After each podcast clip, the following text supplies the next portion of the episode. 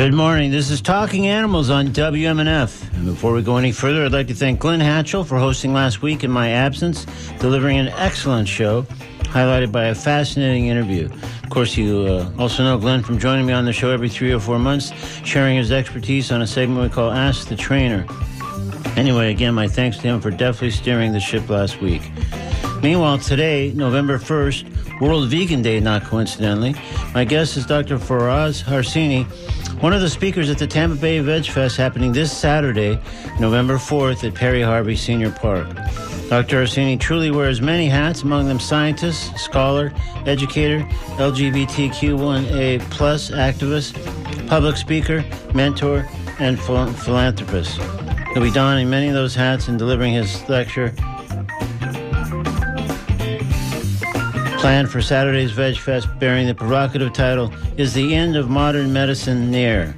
In delivering this talk, Dr. Harsini will likely draw on his professional and educational background. He's a biomedical scientist whose academic training includes a bachelor's degree in chemical engineering, a master's degree in biotechnology and cancer research, and a PhD in cell physiology and molecular biophysics.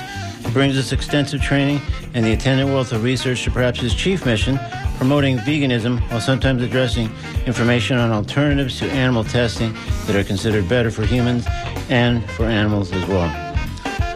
Dr. Harsini also serves as CEO of Allied Scholars for Animal Protection, or ASAP, a nonprofit he founded that supports students who are committed to advocating for animal and environmental protection, public health, and pursuing careers that can make the most difference.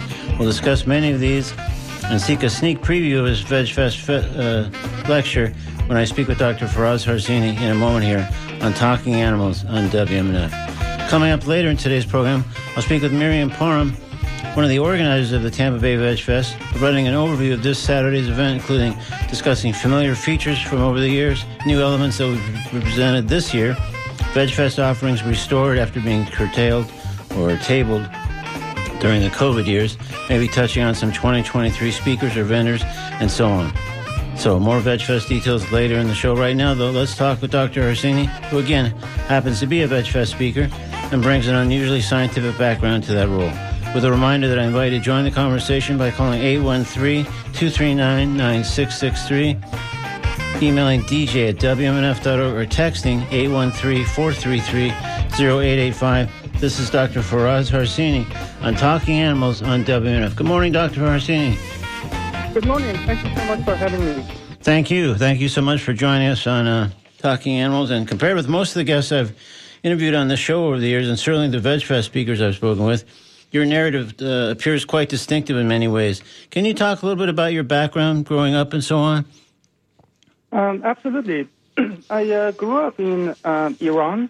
I'm born and raised in Iran, and um, I was there until I was 22 years old. I did my bachelor in chemical engineering from University of Tehran, and that was kind of my introduction to human rights activism, or just activism in general.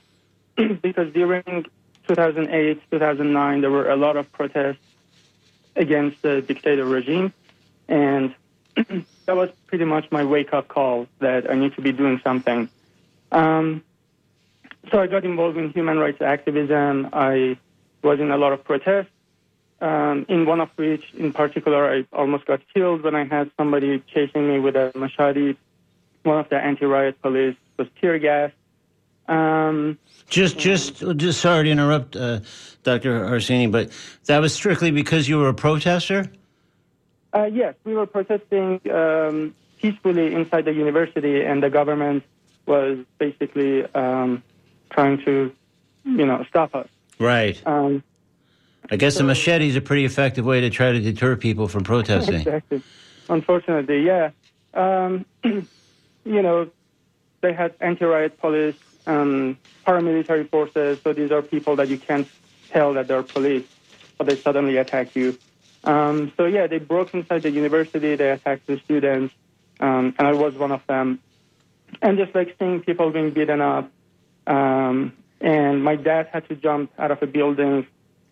The same reason, trying to like run away from um, anti-riot um, police, and all that stuff. And at the same time, I I, I was um, always very uh, very much affected by seeing like children um, who had you know labor kids and um, you know poor children. We had a lot of Afghan immigrants in Iran. Um, they weren't being treated right. Um, they had uh, they didn't have basic rights in even for like education. So there were like a lot of things that bothered me. And on top of that, my major was chemical engineering. So uh, I was studying petroleum, uh, enhanced oil re- recovery, actually. And during that time, the Gulf of Mexico um, big oil spill happened, and I was like, all right, I don't want to have anything to do with petroleum anymore. Um, so I switched my major, my my research to biofuel production, and I was in this kind of lost state because I was like, there are so many things I care about. There are these kids, there, there are immigrants, there are humans, there are uh, human rights issues, um, and there were animals too. So I wasn't vegan back then, but I remember I was very much affected by hunting and uh, animal testing and all that stuff, even before being vegan or vegetarian. Yeah. Um, I didn't even know what it meant, honestly. Um, Yeah. But I, I felt like I always cared about all these issues. And it was until when I finally left, um, when I was about 22 years old, um, I left Iran. And uh, when I was living in Germany for a while, one of my friends told me, Faraz, you can't say you love animals and eat them too. Um, and that I, I kind of got upset. Uh, didn't tell her anything, but in my head I was like, "How dare you like challenging my morality? Like I'm a good person. Like I, I almost got killed, and you're telling me it's not good enough. Um, you're judging me here." But Yeah. I'm just so grateful that she spoke up and she said something because if she didn't say anything, if she was so worried about like offending me, I wouldn't be here today. So Yeah. that was kind of my introduction to um, um, animal issues. And then, um, yeah, back in Iran, I also got involved in clinic clowning. So I would just go to hospitals, play play music for children who were suffering from cancer, and yeah, just wanted to do something. I always ask myself, what is something better and more impactful I can do? So Yeah. um, that's why I started, started doing cancer research in graduate school and biomedical sciences later on. Um, but at the end of the day, just to wrap everything up, um, I noticed that veganism was the only thing that brought everything I ever cared about. Um, it was animals, it was environment, it was humans, and I noticed that there is no other cause as important, as effective, and as neglected as animal issues, animal rights, and veganism that I can be dedicating my life to. So here I am. All right. Well, that that's uh, that's a pretty sweeping and thorough summary. Um, I'm going to go back if I can and sort of uh, explore some of those things in a little bit greater detail. Um, one of the things it sounds like too is that early on, before you left uh, Iran and came over here, it sounds like there were a number of issues and things that uh, bothered you that you felt uh, either were injustice of one kind or, or otherwise had some sort of um, uh, sort of beating up on the little guy or various things that are all uh, sort of related to that in some way. So, how did you sift through those? Because it sounds like there were several kind of simultaneous or at least overlapping in, in a lot of those years. How did you veer towards uh, animals uh, before you even moved to uh, to Germany and had that conversation? It never shifted towards animals when I was in Iran. It was an issue that I cared about, but I didn't even. So veganism wasn't even a word that I ever heard back in Iran. I Yeah. Don't, I don't even think we have a word for it today. It's just like we had to make up a word for it. Um, and vegetarianism, all I knew was my mom tried to be vegetarian for a little bit, but it was more like like a you know dietary exploration more than anything else. Like it was not about animals, and she was eating weird things, and I was like, well, that's weird. Um, so it was I, I just the idea of not eating animal products was not a thing. No one ever told me. No one told me what happens to animals. And you know, I grew up. So it's an Islamic country, right? So you, you know, every year on the street they um, sacrifice animals, and I've seen, you know, as a kid, uh, people just like get together and somebody's just like kills, like literally cuts the throat of like a cow or sheep and you know you see them just shaking after they cut their throat. And I remember I asked my dad, I was like, "Oh, don't worry, they're not suffering when they cut their throat. They they don't feel feel pain." I was like, "Oh, okay, I guess like you don't really think about how much these animals have to suffer in captivity and just to be there and being taken away from their families and all of that, even if you know they're not necessarily feeling pain after you cut their throat, but just never really thought about any of these." Um, and the irony of that is, in Iran, we have a uh, tradition for New Year or Nowruz where people buy goldfish um, live. So they keep them in water tanks. Uh, ironically, they're supposed to be a symbol of life and health and um, this sort of things. But even back in Iran, when I had concerts, I'm a musician, so every year in my university I had a big concert, and like at the end of my music concert, I would encourage people not to buy goldfish because I noticed that millions of fish die, and it's not even an originally Persian tradition. I was like, come on, people, wake up. Why are you buying these animals, killing them? They don't intentionally kill them, but they don't take care of them. They die. In the process of selling them, millions die. And I was like, this is so unnecessary. And so, ironically, when I told my friends in Germany, uh, I said, hey, can you help me design a poster for this year to encourage people not to buy goldfish?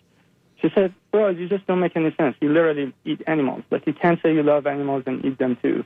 Like, you literally eat fish. Like, what, what, what's the point of, like, trying to save goldfish? Yeah. Um, and I was like, that was my wake-up call. So. Yeah. Well, that's, you know, I think we all are familiar with that sort of uh, disconnect, that cognitive dissonance that uh, people experience at one point or another. And it takes sometimes – a certain uh, discovery or a friend like that sort of pointing out the discrepancy and, and making you kind of rethink your position before you sort of, you know, reapproach everything with, with a different uh, attitude in mind. Yes, absolutely. And I really want to emphasize on how important it was for this person to say something. She didn't, I mean, I was actually living with her for a little bit, and, you know, I saw what she was eating, and none of that really made, you know, make the connection. It was what she said. Yeah. Sometimes it's good to have like cupcakes and everything to show people that you can be vegan and it's vegan cupcakes. But at the, at the end of the day, it's what we say and encouraging people. And I can give you tens of examples of people. One of them has like a big vegan restaurant um, in Houston. He perfected Persian kebab, uh, the vegan recipe of it. And this guy became vegan because someone said exactly the same thing. He got upset at first, and now he has he's feeding people uh, vegan food. And I know so many people like that because someone dared to speak up. So um, that's why I always encourage people: please say something. You yeah. Don't worry about like coming across as you know. We are just so afraid that people judge us.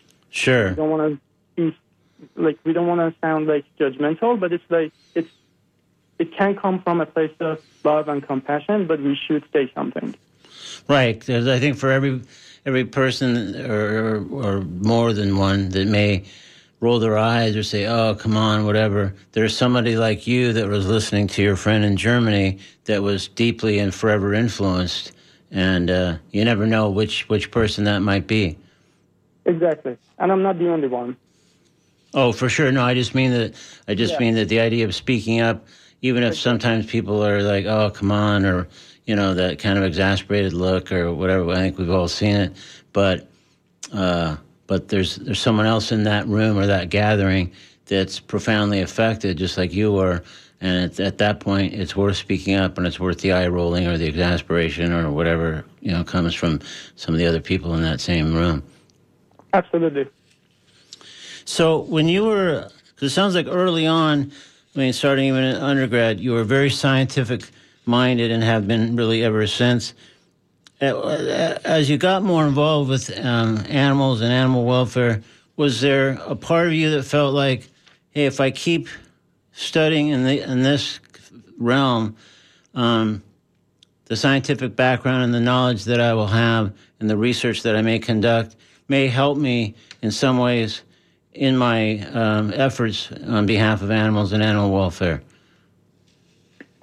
Um, I wish, um, which is one reason I have my nonprofit because I really want to bring this education to students as soon as possible. Yeah. You know, ironically, the name is ASAP, but like really, I want to bring this to students before they make career choices. But for me, uh, as well as many other people, I was already committed to my graduate school um, degree, which was the biotechnology and cancer research. Yeah. And for that, I also had a lot of good reasons, except that I just wasn't vegan when I was thinking about, you know, choosing what to do. And before that, I, you know, when I was volunteering in hospitals and I saw children suffering so tremendously, um, I asked myself, you know, I just don't want to be a chemical engineer. I want to do something more meaningful with my life and um, help curing these uh, kids. And that was my profound reason to do cancer research. But it, simultaneously, as I was becoming more aware of um, the impacts of animal consumption on environments and animals, um, in graduate school, I was also shocked to learn that um, 40% of cancers can be prevented with lifestyle um, interventions. Yeah. Uh, simple lifestyle choices: no, no smoking, no alcohol, uh, more veggies and fruits, um, less animal products, etc. Less sunlight. And with with what I just said, we can prevent up to like 40% of cancers. And then, then then the question was like, all right, all this money, all these efforts, everything I'm trying to do is to possibly reduce the risk of cancer or cure like a very tiny, you know, small population of cancer patients where we almost can prevent half of them. And no one is even talking about it. Like no one is even saying that, hey, lifestyle choices, hey, half of these shouldn't even happen. And then I, it's, it's just like completely changed the way I looked at biomedical sciences. Because my introduction to biomedical sciences was I wanted to help people. Then the question was, well, if I really want to help people, what is number one cause of death? It's actually cardiovascular diseases. Uh, what causes car- cardiovascular diseases? Um, you know, saturated fat, cholesterol, obesity, all these things that can be prevented again. Um, I was like, there is no, even if I cure cancer, there is no guarantee that it, it won't continue to be a top killer because we already have prevention and uh, we can completely stop cardiovascular diseases almost, almost entirely. It still continues to be the first cause of death. So it was like, I, I was kind of lost. Um, uh, at the same time, you know, pandemic and every little thing, every disease I ever studied, come, yeah, I, I noticed that it comes back to the food that we are eating, the, the food system. And I was like, you know what? Even if my, even if I just wanted to help people, uh, the best thing I can do with my life is to promote veganism, and that's what what I do today. Yeah. But to answer your question, I was already committed to my uh, graduate school um, studies, uh, and I don't regret it. I think I learned so much that it gives me credibility and the knowledge and expertise to talk about it. But um, I also want to say that today, I'm, as I'm speaking with you, I'm at American College of Lifestyle Medicine conference in Denver. There are 2,000 scientists, physicians, professors from Harvard, uh, military even from here, uh, in here in this conference. And when I talk to people, they say, you know, the guy was doing his second residency. He was in his 50s when he learned first time that plant-based diet can be good. You know, who knew? Um, and to me, that is a problem. It shouldn't take, you shouldn't be in your 50s and 40s and so advanced in your career before you learn about the benefit of plant-based diet. So, um, to answer your question, I think the same thing happened to me. I was already in my, um, uh, you know, program when Yeah. Became vegan and started learning that all these things are interconnected, and I would be more effective if I just address the root cause, which is animal consumption, than, you know, making antibodies for influenza and all that. Right. Yeah. It, it, it, sounded like there was a certain juncture where you were doing your studies, but it but it spoke to you because you already had uh, at least a, a, a, a burgeoning interest and concern about animals and animal welfare, and so those things sounds like they kind of intersected at a certain point in the midst of your studies, where you thought, okay, here's here's something that my scientific background and training uh, can help me speak to this and address this and help others, um, both humans and animals, along the way. Yes, absolutely. And and I think most of us have seen a, a number of films and read a number of books where, uh, as you noted, that you know cancer, heart disease, a certain kind of diabetes, et cetera, all can be um, greatly improved, even reversed in many cases, by embracing a plant-based diet. So it's it's uh, powerful on a medical level and, and on the other levels as well.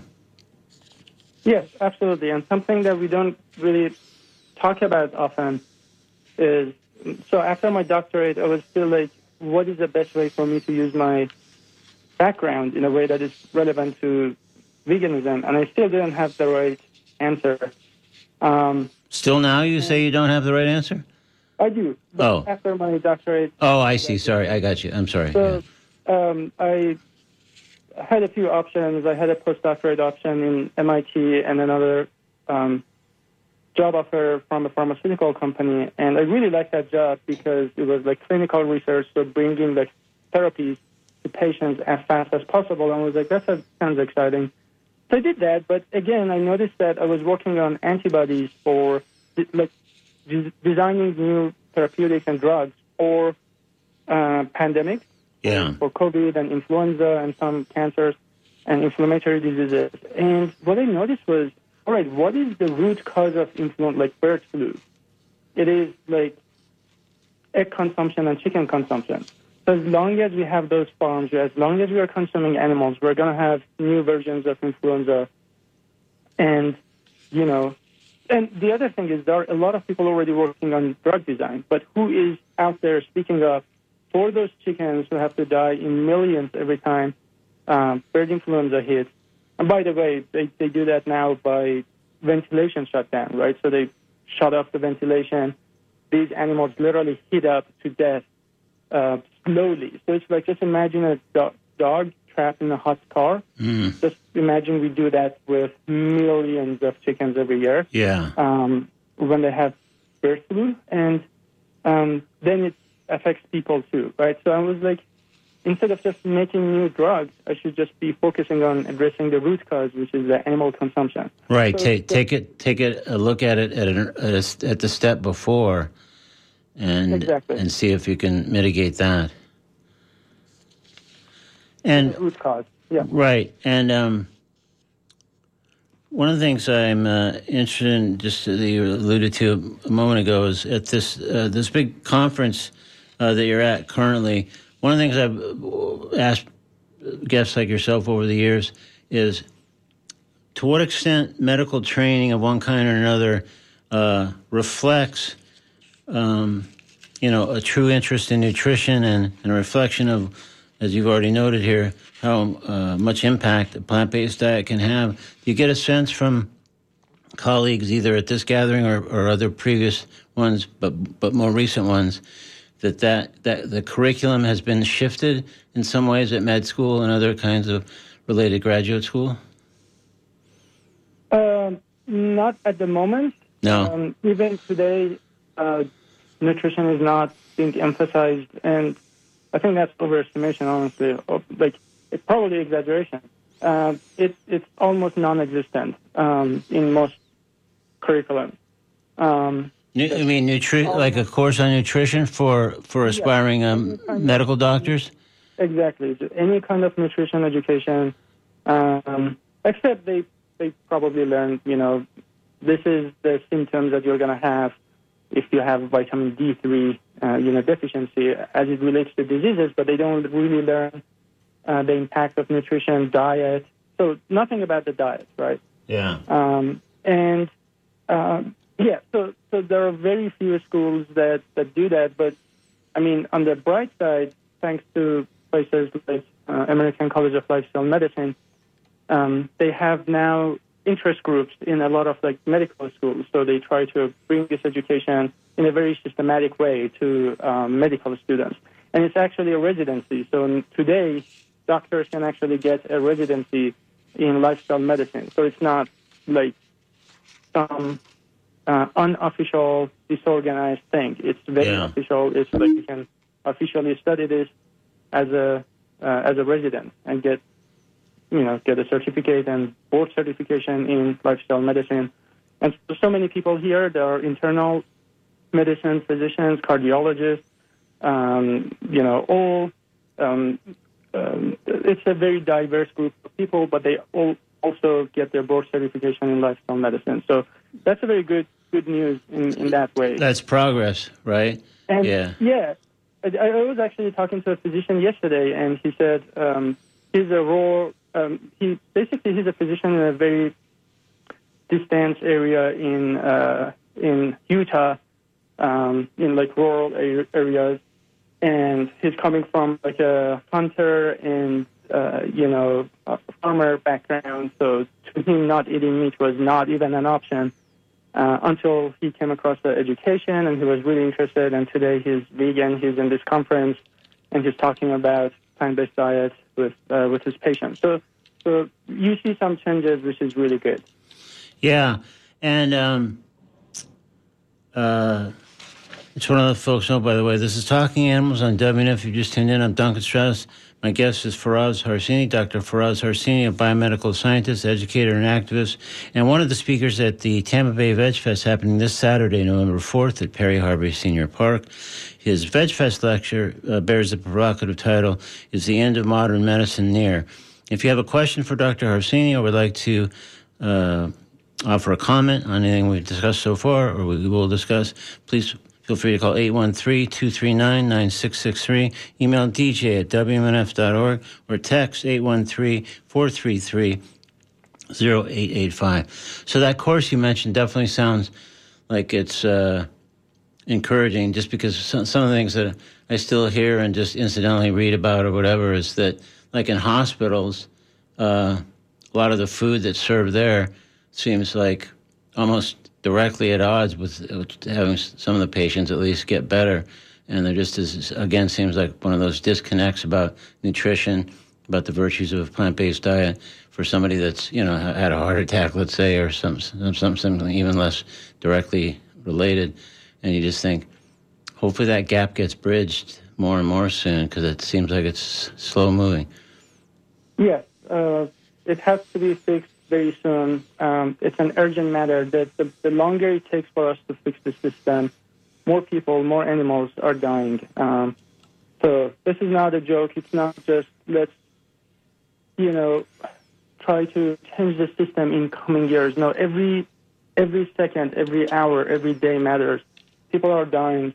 Um, animals are dying, and um, it is the most urgent and most neglected issue of our time, um, which is why we need to be speaking up. We need to be uh, getting active. Yeah. Um, so let's uh, just to make sure we we uh, have time for for everything. Uh, I've alluded to it, and you have too. Um, in some ways, kind of where we are in the conversation. Uh, in some ways, uh, maybe brings us to a more specific conversation about your organization, Allied Scholars for Animal Protection, or, or ASAP. Uh, tell me a little bit about it and, and its uh, and its mission. So my goal is to orchestrate animal advocacy and veganism in universities. Um, why, why universities? Because it's the most important place to start the change in society. That's where all the influential people, mo- most influential people come from universities, and often really good universities. Um, so the future funders, um, scientists, physicians, all these people come from universities, right? So in order to change the system, uh, we need to start from somewhere, and I think uh, a very good place to start with is universities. And our movement has completely given up on the on the next generation. So um, um, we are focusing on a lot of other campaigns, but we completely forgot that we are missing all these opportunities in universities. And in fact, all the vegan activists, animal rights activists, scientists, you know, they became motivated and inspired when they were in college. But now we completely gave up. So that's the problem I'm trying to address. Uh, to bring all this education that I mentioned uh, about health, about the environment, and most importantly about animals to uh, college campuses. So when people are 18, 19, 20, that's when they learn about this. And no matter what they're going to study, whether they want to go to law school, medical school, whatever they want to do with their lives, there is a way for them to focus on animal rights while pursuing their careers. So that's the goal. Yeah, that sounds really great. How does how is it? Uh, is there certain schools where this is offered, or how do you how do you uh, how do people know about it, and how do people get involved if they do hear about it and say, "Hey, that's for me"? Um, so yeah, um, the goal is to be pretty much in every school, um, but you know I, I have to slowly grow the team, and as I you know I need more money to hire more people in order to expand. But that's the goal. Um, today, with our limited uh, budget, we just go down the list of uh, top universities. So we are in Harvard, MIT, Cornell, Columbia, Brown, uh, University of Wisconsin, um, etc. And also because I'm based in Texas, we are growing really fast in Texas as well. Texas A&M, UT Austin, um, and other universities. Uh, but oftentimes when there is a student who is very motivated and they contact me they, they say, I want to do this, uh, there is no way I, I just say no um, just because when I see the potential and I just can't say no to that. But the, the big problem that I'm trying to address here is that um, you look at animal advocacy in college campuses, we actually did the research. Um, it's almost entirely non-existent. Uh, there is there are very few organizations, animal rights organizations, that exist and are quote unquote active, but almost none of them does outreach. None of them is on campus talking to other students. Oftentimes, Wow. all they do is like potluck. Um, Isn't that surprising? Do you don't you find? I mean, at this point, especially, I find that surprising. Just when you hear about so many, uh, you know, kind of better known maybe activists that that started their own advocacy and activism exactly on their college campus, and you'd think it would have uh, kind of widened out from there over the years. yeah, I think a few organizations tried, Yeah. um, but especially after COVID, everything died. And then also the, the, the way we are different from other organizations. I used to be a PETA campus representative myself, and I love PETA, and today I still work with them. But the focus of a lot of other organizations is to, you know, have one representative. My organization is not supporting only one student. We are supporting the community. My goal is that animal rights organizations don't die when students graduate, which is something that, that keeps happening. You look at the history of MIT, every, every two, three years, a couple of students who are motivated came, started a group, called it something, which is every, every time different, um, like different every time. Um, they did something, they graduated, it died. And so we have to keep reinventing the wheel, waste time, waste resources. And when we are not, when the group dies, then you are wasting all those other vegans who might want to do something, but there is no club for them to do anything. Yeah. Um, so it's not just vegans. Also, we want to make new vegans, right? We want to make new vegans. We want to inspire vegans that are already there, but the infrastructure to do that doesn't exist. So my goal is, and this has been done before. Federalist Society is one example.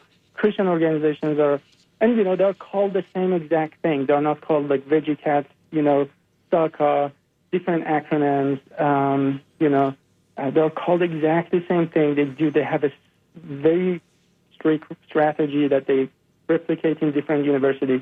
That's what I want. I want like a Starbucks of animal rights. Yeah. You know, when you go to a new city, you know there is going to be a Starbucks. You know how much you pay. You know what you get, and hopefully Right. that's plant-based milk. But um, I want that. You know, I want you when you go to a university, you know that there is going to be a ASAP chapter. You know exactly what they do. You know you're going to get support. You you know what their strategies are. You know you get uh, to grow your community. All that stuff. So um, that's my goal. So Yeah, that's that sounds super ambitious, uh, Dr. Harsini. Just because um, I don't know what kind of funding that would require, but to to sort of have it like franchise across campuses throughout the nation, that just seems. Uh, I mean, I, I'm impressed, and I, I, I obviously support the idea, but it just seems like um, to actually execute that would I don't know what kind of uh, funds you have access to, or if people are making contributions or grants or whatever to help you uh, expand the, the, the, ASAP program. But but it seems like you would need some serious uh, resources of that kind. So the funding already exists in our movement, except that it goes elsewhere. Um, so that's why we are relying a lot on like individual donors um, uh, and small donors. Um, so there is that, and there are some uh, grants available as well. Um, but yeah, you're absolutely right. The only one of the main bottlenecks for us to expand is uh, basically the budget. But I can Yeah. tell you this: that it does not cost that much to do this in entire in like top hundred universities. It's so doable if we wanted to do this. That's great. The the money already in our movement, the money hundred percent exists. It's just a matter of like how you distribute money. And so what I'm trying to do is to bring attention to campus advocacy um, because it's completely neglected. Um, and yeah, And would would your own personal website would that be a place people that are if they're listening and thinking, hey, I'd like to find out more about this, or maybe even support your efforts to uh, to widen out to more and more campuses, would would would farazharsini.com be the place to look, or is there another website that you would recommend? the best place to look up would be um, alliedscholars.org. So that's alliedscholars.org. Okay. Um, so over there, you can see some of our initiatives, some of our programs. Um, and um, if someone wanted to help us, uh, there's a donation page there. And then you can also see the list of our schools we are at uh, as well. So overall, we focus on three things. We focus on a lot of outreach, which is completely non-existent. That's how we make new vegans, how we inspire vegans.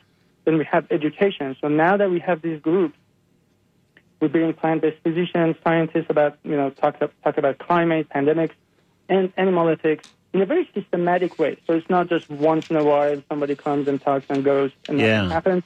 Everything builds towards that community.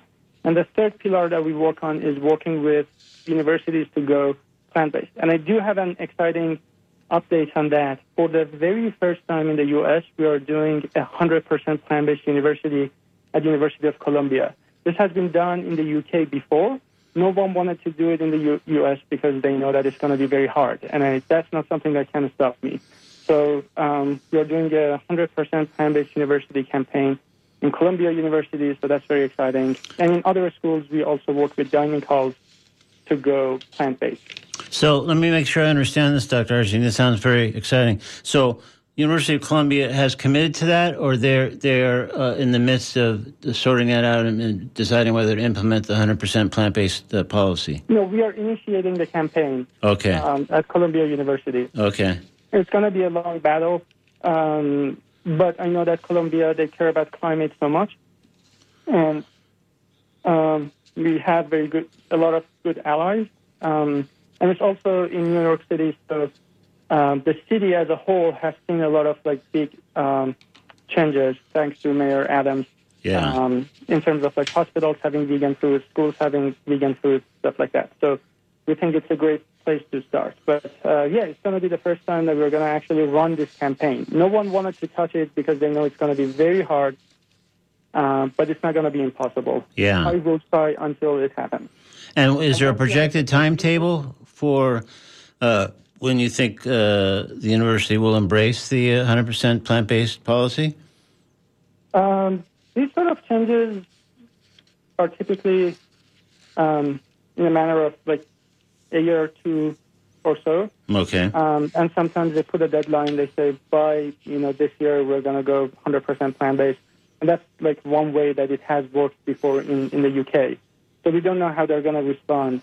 Um, but the thing is, we are basically using their own words uh, to encourage them to say that if you say that you're you know you care about sustainability and climate, here are all the reasons that you should be. And the, another reason is uh, Columbia University's food is already like 50% plant based. Um, but they're very smart in the way that they do that. They don't label it as vegan necessarily, so it's like it's not like vegan meatball. I was there. Uh, people were actually eating meatball, uh, and it was vegan. They just didn't know because the label they didn't pay attention, and the label didn't like say. So they they weren't trumpeting it. They weren't they weren't making a big production out of it. They're just saying here here's some good food. Enjoy. People ate it, and they loved the food, and Yeah. uh, that's what we want to say. we, we want to see. You know, you can have the entire dining hall be vegan, uh, and if you do it right, no one can even tell the difference that, that, that you know they can still enjoy the food. But we are um, basically organizing students, professors, all the scholars, um, all of that. So that's, Yeah. that's a very exciting um, campaign that we are starting as well. That's great.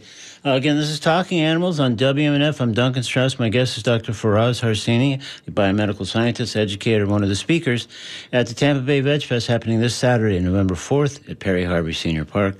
His lecture at VegFest is entitled, Is the End of Modern Medicine Near? We invite you in our remaining moments with Dr. Harsini to join the conversation by calling 813 239 9663, emailing dj at wmnf.org, or texting 813 433 0885. So I would think, like with the Columbia campaign and just other things, uh, your own extensive scientific background helps tremendously in terms of credibility for uh, speaking to university officials or, or others that are trying to consider uh, a policy or an initiative that you're proposing. I mean, doesn't that uh, hold tremendous sway with a lot of these uh, administrators and executives, others?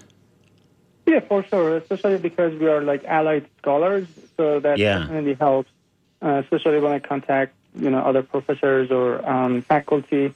And it's been great. Uh, we were recently on a tour um, in Harvard, MIT, Brown, Cornell, Columbia. We basically uh, did a lot of outreach. I spoke in every university. And uh, oftentimes we had actually other faculty who were vegan who saw the events, they, they attended, and it was a very good uh, moment to build the momentum in these universities. And really, my final goal is that a better vision that I have about ASAP, I think to me, I find better about what failure looks like to me. And I can tell you in two years, if you go to a university, you're randomly walking and you're not coming across veganism, vegan message, that why veganism is an urgency. Um, that's how I know I failed. Because that today that, that that doesn't exist. You can go through four years of college and four years of medical school and law school and never ever hear about veganism at all. And to me, if that stays the same two years from now, that's that's how I know I failed. Um, Something tells me you're not going to fail, and you're not going to allow, allow that to happen.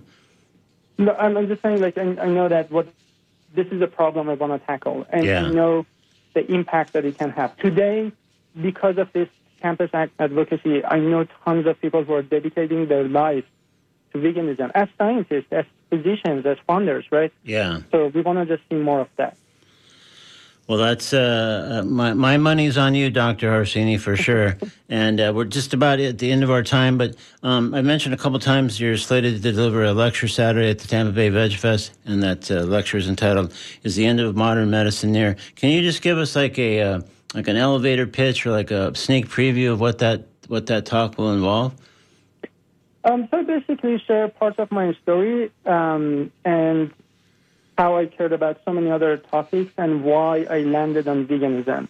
What was so, so special about veganism um, that I decided amongst everything else that I cared about and I could do with my life, I'm doing this. Um, so, um, and at the end, I just really want to focus and emphasize on the urgency of, of the issue. It's not food for thought. It is an urgent matter. And my goal is to basically help audience to sense that urgency and, you know, leave the room doing something about it. I Yeah. think everyone can do something about it with, with their money, with people they support, with speaking up, with uh, getting active, doing activism, with their careers if they're younger. You know, there is something for anyone to do. I just say that in the face of injustice, silence is not an option. You see something wrong, say something. Yeah. Well, you certainly have a long history, as we established early on in our conversation, of following that exact uh, dictate. So uh, uh, I hope people will uh, practice what you're preaching and, and uh, start to embrace it more directly as their own ethos. So, Dr. Faraz Harsini, thank you so much for joining us on Talking Animals. Just want to let people know again the uh, website for the incredible uh, academic minded thing that he's helping to cultivate college kids to take action of this kind is alliedscholars.org.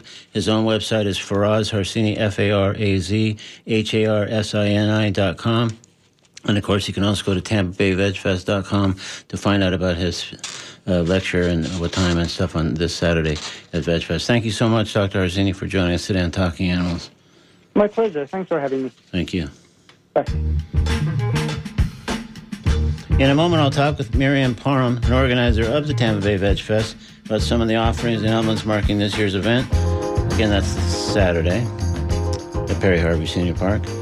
But we'll discuss uh, various uh, Veg Fest offerings, new and old, and uh, other things coming up on Saturday and even before Saturday in just a moment. Right now, that we're going to step into the comedy corner with Hari Kondabolu with a short relevant piece called A Vegan Long Con in today's Comedy Corner on Talking Animals on WMNF.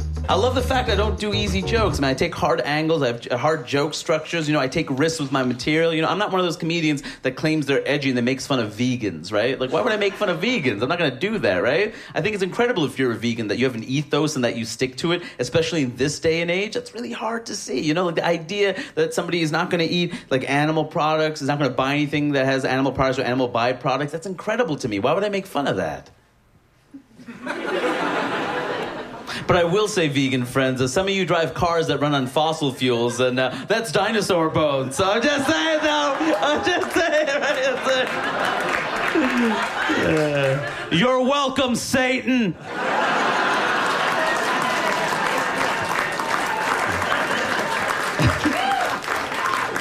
That's what we call a long con.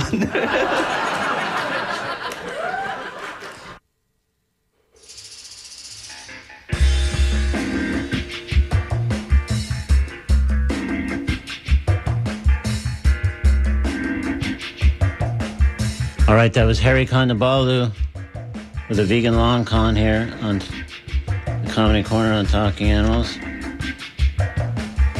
Taken from his album Mainstream American Comic. Wanted to alert you to a fantastic comedy show uh, coming up this Saturday at the uh, Bilheimer Capitol Theater featuring Gary Gulman and Tom Ryan. Both hilarious, great comics. So that's this Saturday uh, right here in uh, Clearwater at the Capitol Theater. So, didn't reach Miriam. I'm going to try again momentarily here, and we'll hope to be back for more information about Veg Fest on Talking Animals on WMNF.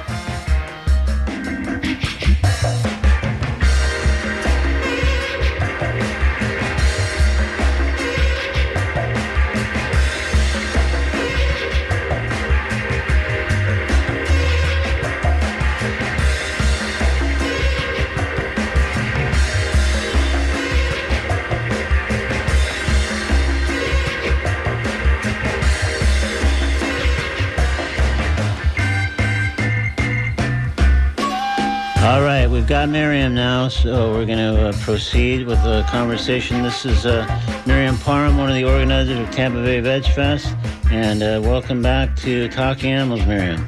Thank you, Duncan. Thank you so much for all you do for the animals, for our community, and for helping with Tampa Bay Veg Fest. Yeah, well, we're really excited about that. Let's uh, take a quick moment, and uh, I noticed that it's billed as the 12th annual. So, how would you say Veg Fest has changed over the years uh, since you first began? Oh, I think it's gotten bigger and better, and we've learned to try to include more people, include things for everybody. So this is an event for all ages and everyone, um, no matter what your, you know, it's, it's we, we're all about diversity, equity, and inclusion, and having a balance that will invite everybody in the community to have something.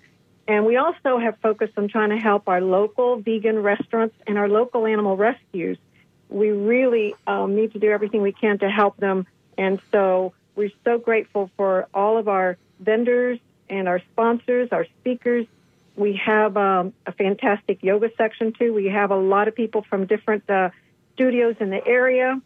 Um, we just really feel like we're trying to be more inclusive every year and have an increased variety, free food samples, speakers, just as people heard from Dr. Harsini with such an interesting background and so much to offer to the youth.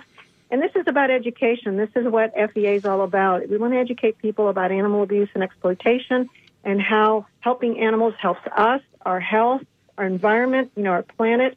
And our speakers are exemplify all that. And so do our um, chefs. We try to support local restaurants and chefs. Even our musicians are local. So really and truly, this is all about fun. And if anybody comes to Tampa Bay Veg Fest and leave, leaves hungry, it's their fault. Yeah, well, speaking of that, let's, you know, because really one of the main draws, I think, for various people coming to Veg Fest is the food. So give us a, just a little uh, quick sense of the array of food vendors and or, on a related note, the cooking demos that people could expect to, uh, to see on Saturday. Well, we probably have more food trucks and vendors than we did last year and in years past. So even vendors who are not vegan that day bring a vegan option to share. They have everything has to be vegan that day. So Yeah. I think that people are going to learn about comfort foods, fast foods, health foods, uh, a little bit of everything. And our cooking demos are exemplify that as well.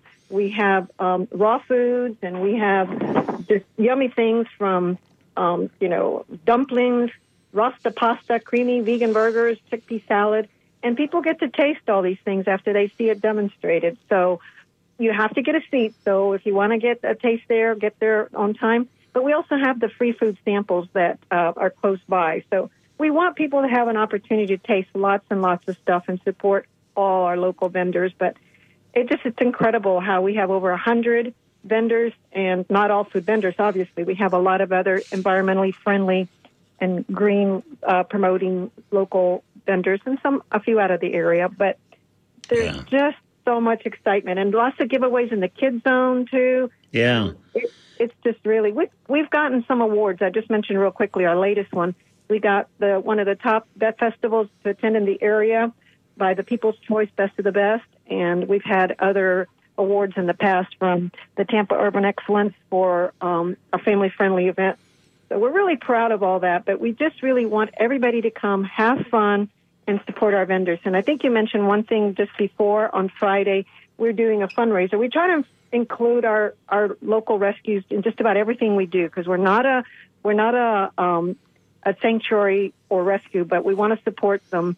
And this year, our uh, recipients of the fundraiser will be Compassion Kind and Merciful Project. We have an, um, a reception Friday night, and all the proceeds of that will go to that to those rescues. And um, uh, we'll be featuring our speakers. And um, I know I should mention, but you'll be emceeing. We're just so grateful. But it's just a lot of fun. It's a lot of work, but you know, at the end of the day, we just hope people are um, educated and learn a little bit more. But we really, really want to include the youth in the schools. So we're Yeah. so grateful about Dr. Harsini being here as a speaker. For sure. No, it's so great. And of course, there's other speakers, and we should mention again Tampa Bay VegFest.com is the website to find out all the stuff and the schedule of who's speaking when and what food demonstrations are happening when and other things and kind of a layout of the uh, of the park. Again, it's at Perry Harvey Senior Park this Saturday, November 4th from 11 a.m. to 5 p.m. And, um, and you know, it's just you know we know Saturdays are busy. People have ball games and other stuff with kids and other things. But you know, you definitely want to make sure you could carve out some time to come by the park. And there's you know there's six hours of window to do so. So um, Absolutely. yeah. Everybody's got to eat. So come by for lunch or an early dinner.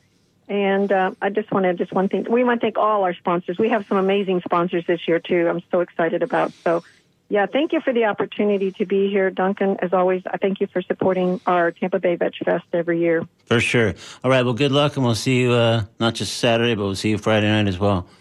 Absolutely. Thank you again. All right. Thanks. Here's a quick message about another event coming up. If you're interested in books. Support for WMNF comes from listeners like you and the Times Festival of Reading on Saturday, November 11th. The festival brings authors writing about today's compelling topics and most read fiction for discussions about their books. This year, the Times Festival of Reading will be at the Palladium in St. Petersburg. More information at festivalofreading.com. That's one word, festivalofreading.com. All right, so yet another event coming up on Saturday. You can do both. Is WMNF's own Some Girls. It's the uh, tribute to the Rolling Stones happening at uh, Skipper Smokehouse also this Saturday, November 4th. But go to Veg Fest for a while and then come by Skipper Smokehouse and uh, see the whole Some Girls performed and a bunch of other great Stones songs. Go to WMNF.org for information about that and how you get your tickets. And I'll be back next uh, Wednesday, speaking of books, joined by two guests. Carey Theil, co author of Brooklyn Goes Home, which uh, chronicles the story of Greyhound race in the U.S., and will also feel, feature what was a former foe in that effort. Anyway, that's all coming up next week on Talking Animals on WMNF Tampa. We'll see you when, uh, Saturday at the Tampa Bay Veg Fest and at the Stone.